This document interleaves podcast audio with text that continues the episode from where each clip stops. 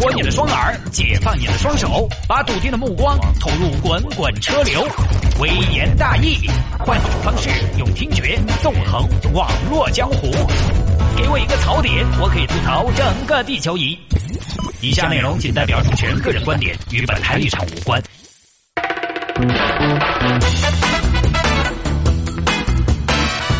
欢迎各位继续回到今天的微言大义，来看这条：二十九岁的女老板怀孕，准备结婚的时候才发现男友只有十六岁。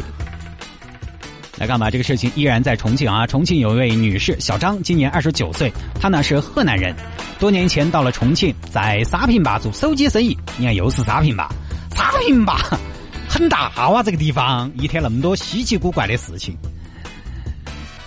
张女士呢一直忙事业，感情上是个空缺。今年四月，小张因为业务的关系认识了从事手机维修工作的桂某。哎，小子，这个手机修得好巴适哦，你叫啥子名字？呃，我叫郭富城，你喊我小郭嘛。哎呦，你今年好大，我今年二十五了啊！拿了个电话嘛，而且有事情我也找你哈。双方互留了联系方式。本来呢，传统上我们认为啊，女人找男人嘛，应该找个比自己大的啊，懂得体贴人，比较成熟稳重。但是呢，小张一看这个小鬼啊，虽然年纪只有二十五岁，但是可能是不是社会历练不少，说话比较的老成持重啊，年轻人的身体，老年人的思维。哎呦，真是不要太爽了。后来呢，两个人就经常一块吃饭聊天，慢慢的就熟悉了起来。这个小鬼呢，平时主要工作就是修下手机，小张有时候没事啊，就去看小郭修手机。小鬼，小鬼，你帮我看这个手机嘛，咋黑屏了嘞？呃，我帮你看一下。呃，你这个是手机没电了？哦，没得电了，哎呀，哎呀，不好意思啊，哎，行行行行行。哎，小鬼，小鬼，你帮我看一下，那个客户刚刚买的手机咋没得信号嘞？呃，我帮你看一下吧。呃，他这是没插卡呀。哦，是不是啊？没插卡是吧？哼，搞半天，哎，行行行，反正有事儿没事儿就要去打一头。去修过手机的朋友知道，修手机师傅工作时候的状态是非常有魅力的。我个人觉得啊，我去修过手机，我就发现他们在那个灯前，反正在那儿捣鼓半天啊，我看起来很专注，我觉得很有意思，很有魅力，很帅，因为他安静专注嘛。男人在技术方面有一技之长，活儿好，的确又特别吸引女性。尤其这个小张啊，在解锁手机 I D 方面十分擅长，分分钟的事情让这个张女士呢非常的欣赏，而小郭呢也把这一切看在眼里，记在心里。诶，这个女的对我有意思哦，而且呢对方还不是一般的打工妹，对吧？是个女老板，自己一个修手机的算是高攀。既然是且有意，那我就郎有情配合她一下。于是呢，今年五月份两个人确立了恋爱关系。张姐，可以做我的女朋友嘛？呃，这个如果你不愿意做我的女朋友，当然也没关系，我可以做你的男朋友嘛？讨厌，那你到底是命令人家还是让人家选呢？人家到底有没有得选呢？你话都说成这个样子了，两个人就别见完了，赶紧找地方啊办事儿吧，就在一起了。在一起之后呢，两人的爱情佳话传遍了电脑城上上下下。哎，做了三号铺子，张老板跟他们小鬼耍起来了的嘛？哦，是不是？因为那个小狗命还好哎，捡了个金包卵。小张他们店上的店员也议论纷纷，咵，张姐来了！哎呦，看到没有？看到没有？哦呦，脚杆都要打闪闪。嗯，肯定这两天耍朋友路走多了吧？张姐好，张姐好。哎，张姐这两天气色好好哦，有爱情的滋润是不一样，嘎。说什么呢？说什么呢？一个二个不好好上班，快去上班！哎呀，真是的。据张女士的店员说，在恋爱期间，这个小鬼对小张非常好，每天到了饭点就把饭送上来了，一起吃。亲爱的，今天中午我特地给你打了一份蒸蛋，那你喂我好不好？哎，别人看起来不好。那有啥子嘛？你给我挖一坨，快一点！整天如胶似漆的，就连上厕所，这个小鬼都要对小张寸步不离。亲爱的，你先吃，我去改个手。你等一下，我跟你一路。哎呀，上厕所还要一路吗？就不能稍微的分开一下，保持一点距离吗？你这么宠我，人家会宠坏的。啊，不是，亲爱的，你一个人上厕所，我不放心呐、啊。不上厕所有啥子好跟呢？好吧，那你把饭盒拿上，过去吃吧。我可能有点久，上个大号。好了，小张在里面上厕所，小郭就在外面守着。哎，哎，亲爱的，你还好吧？呃，还可以，还可以，有点便秘。哎，这两天菜吃少了，啊，你是不是吃了羊肉的、哦？哎，你咋晓得的？闻出来了呀。反正两个人也是不嫌恶心，但是感情很好。哎，我觉得热恋中的男女有这种状态，其实说实话啊，还是挺让人羡慕的。外人看起来恶心，但是他们自己不嫌弃，我觉得就很好。到了五月底，两个人差不多就在一起将近了一个月了。小郭找到小张，直接丢了一句：“亲爱的，我们结婚吧。”一个月就结婚，按理说是有点闪婚的，但是小张张女士一看小郭人非常不错，年纪轻轻成熟稳重，同时呢对自己又特别的好，体贴入微的啊，是一个值得托付终身的男子，就答应了下来，并且两个人商量好了，马上回小郭的老家四川德阳市的什邡扯证，扯证就回去了，回老家了，开着车见了父母。小张，呃，我是小郭的父亲，呃，你喊我王大爷就是了。呃，你那个今年好大了？呃，伯父，我今年二十九了。哦，那跟我们小郭年纪差的还是有点大哦。呃，这个按道理说呢，我们老家人也不应该干涉你们的感情。但我问一句，你想清楚没有？你们到底合不合适哦？伯父，我觉得挺合适的。小郭他其实比同龄人要成熟很多，对我也挺好的，事业上也非常努力，我觉得我们真的挺合适的。对嘛，对了，你们年轻人的事情反正我也管不到了，反正自己想清楚。伯父你就放心吧，既然来了我们肯定就想清楚了嘛。然后在小郭老家待了几天，小张和小郭一家人相互呢也都还算和气，但是有一天这个小鬼来访啊，所以打牌了。小张和小郭的嫂子两个人在家里，张女士和小郭的嫂子两个人在屋头摆龙门阵。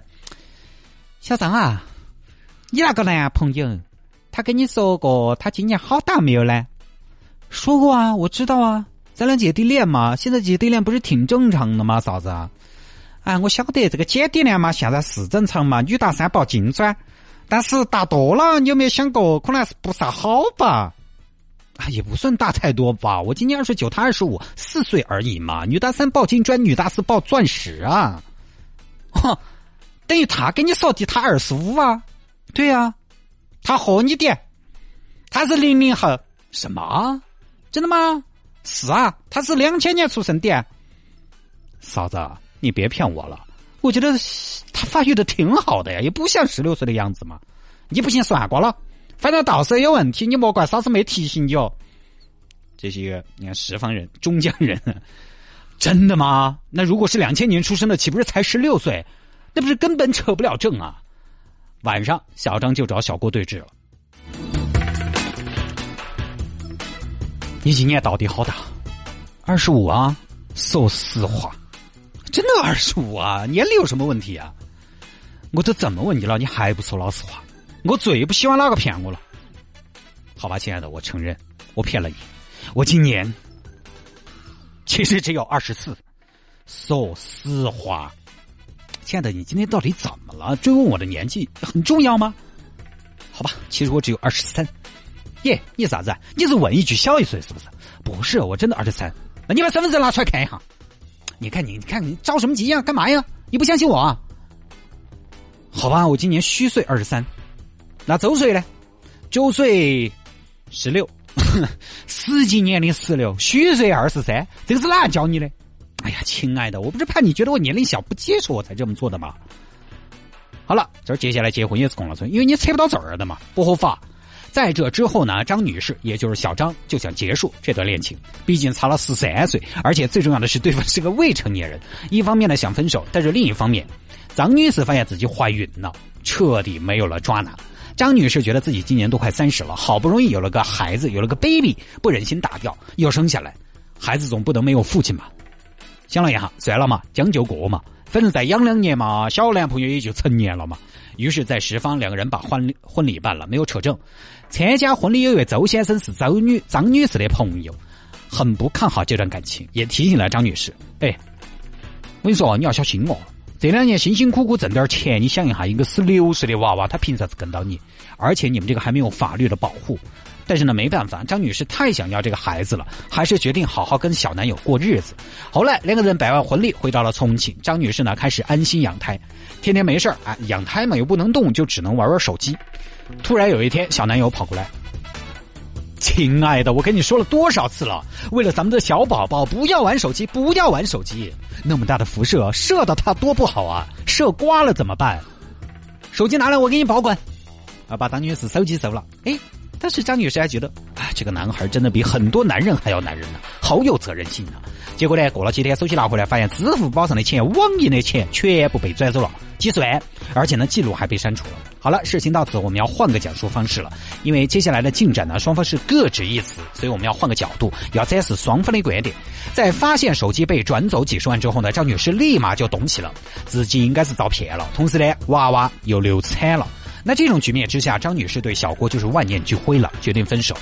后来媒体来采访张女士，张女士呢出示了一张小郭打的欠条，写着二零一六年五月到九月，在张蕊不知情不知情的情况下，本人拿走他手机盗用支付宝银行卡，从他账户向本人父母转账四十万一千九百元，这张详情记录可查，并且承诺会还钱。而对于这张欠条呢，小郭的说法是自己并没有大刷张蕊的钱，当时那张欠条是自己在张蕊多名亲友胁迫下所写的，还称如果走司法程序将提供相关的证据证明自己是被胁迫的。然后呢九月二十六号，张女士收到了小郭的电话相约面谈，于是呢张女士到了沙坪坝区一家酒店，友好的地点，几个人见面。张女士呢是一个人，小郭这边是小郭小郭的妈妈和小郭的妈妈的一个好朋友，几个人就还钱的事情展开了讨论，中间的过程具体怎么样我们也不知道，但是最后张女士是从宾馆房间窗户坠下，现在是腰椎爆裂，骨折百不全瘫。张女士呢说是小郭的母亲把她推下来的，而小郭则不承认，现在警方已经开始着手调查了。哎呀，张女士也是啊，这段恋情算下来是赔了夫人又折兵。前面两个人相识相知我们都不说了，因为这个自然相爱，这个谁也挡不住，呃，也不能怪张女士。但是后面在得知对方只有十六岁之后还没有悬崖勒马，还在坚持这段感情，我觉得也是后头娘生参与的有关键。你想我们十六岁的时候还在上高一，一个十六岁的娃娃会想跟你生孩子吗？所以最近有没有那个十六岁的男娃娃会说我好想有个自己的宝宝啊，疯了吧。当然如果出生社会早早熟可能也有这样的，但是真的少。你比如说现在零零后就有结婚的嘛，但是人家都是啥子零零后，现在有很多啥子十五六岁结婚的，他也是没车证，但是办婚礼生娃娃，但是人家都是跟同龄人结婚的嘛。零零后和零零后两个年纪都小，两个都糊涂都不懂事就可以走到一起，但凡其中有一方懂事，怎么会如此的荒唐？所以啊，婚姻这个东西真的是宁缺毋滥。你可以降低标准，降低要求，但是不能为了结婚而结婚。如果跟这个人在一起，咱们俩是一场消耗，我觉得那还不如不在一起。我觉得两口子在一起，共同提高、共同进步才是最好的状态，就是彼此能让彼此成为更好的人。多年以后，即便不在一起，大家也能互道一声谢谢。